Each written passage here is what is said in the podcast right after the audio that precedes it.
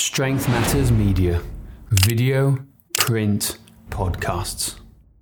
Today's topic is Are warm ups worth it? Now, this was something that came up on Twitter, on my Twitter timeline. A couple of coaches disagreeing, let's say, uh, on whether the warm ups were, were worth it or not. And, you know, suggesting that we strength and conditioning coaches uh, trainers, whatever it is, have love their acronyms like the RAMP protocol.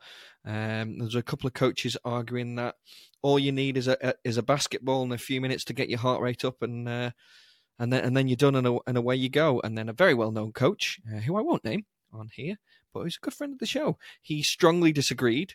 Um, saying that maybe we've made warm ups too long or complicated, but it doesn't decrease the importance. So, my question to you, James, is what is your opinion on warm ups and has it changed over the years?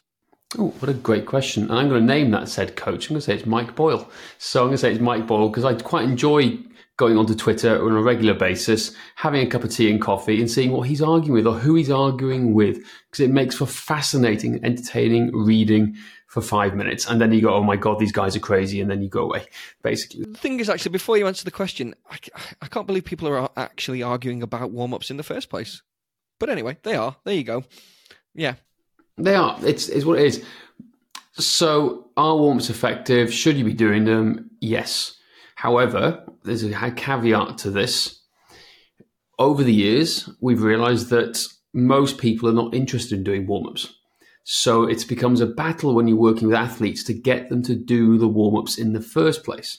So you have to find ways and methods to get them to do it without them realizing they're doing it or you're controlling them in certain ways. Now, the one thing I love the most is the idea of we always like to get people doing foam rolling right at the start. Now, depending on what you think about foam rolling, whether it's effective or not, the point that we use it the most for is the fact that it gets them, it stops my athletes, the cricket guys, from talking, right? They come in the training, they're all excited, they're all really happy they wanted they literally just want to start chatting and like making fun with each other. So what I do is put them on the foam roll for a couple of minutes, let them have their chats, you know, get you know, be silly with each other, play their little jokes, and then they go from the foam roller into dynamic movement where they're concentrating now, having got that out of their system from talking so much. So it's it's a it's a useful tool we have. Yes, it helps with a bit of proprioceptive feedback. We don't, we don't think the, the we, we definitely don't think you should be foam rolling for hours on end, but a couple of minutes at the start to get the body ready, prepared. Yeah, it is targeted for what they're going to do and the exercise they're going to do.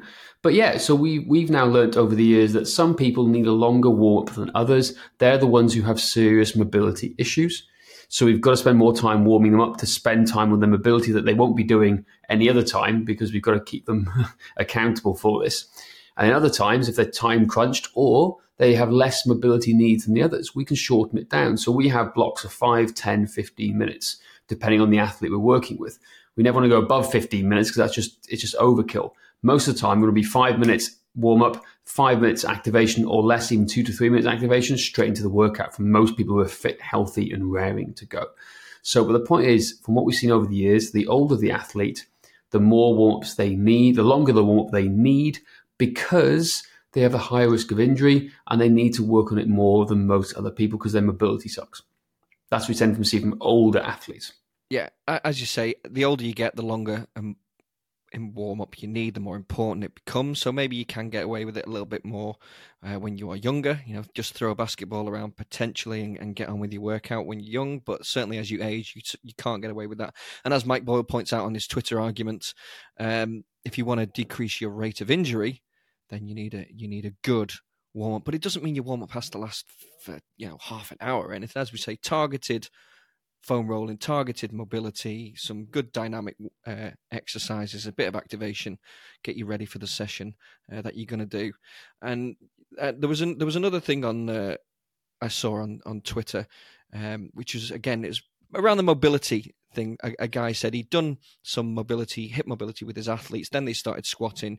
He realised that they had great mobility, hip mobility when they're squatting. So why does he need to continue to do it?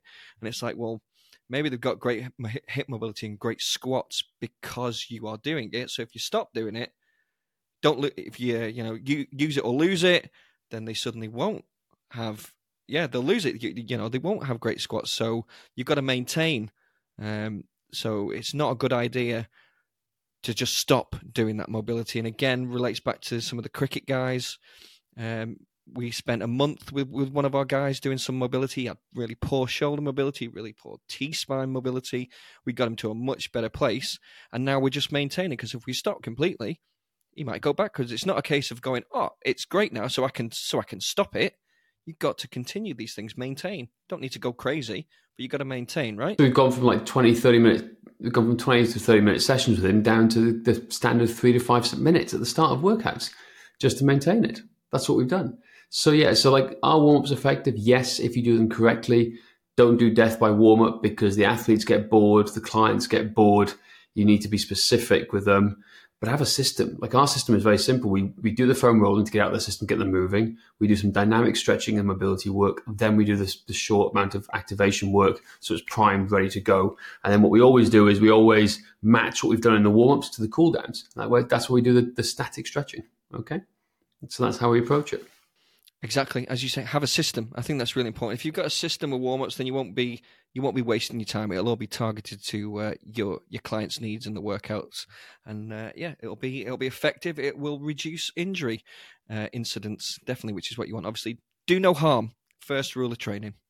Do you know? Yeah, exactly. And if you if you're wondering where should I be doing mobility, or if you're not sure what mobility should be doing, well, do the basics: top to toe, you know, ankles, hips, T spine shoulders. That, that's that's a really good place to start. Yeah, exactly. Definitely T spine.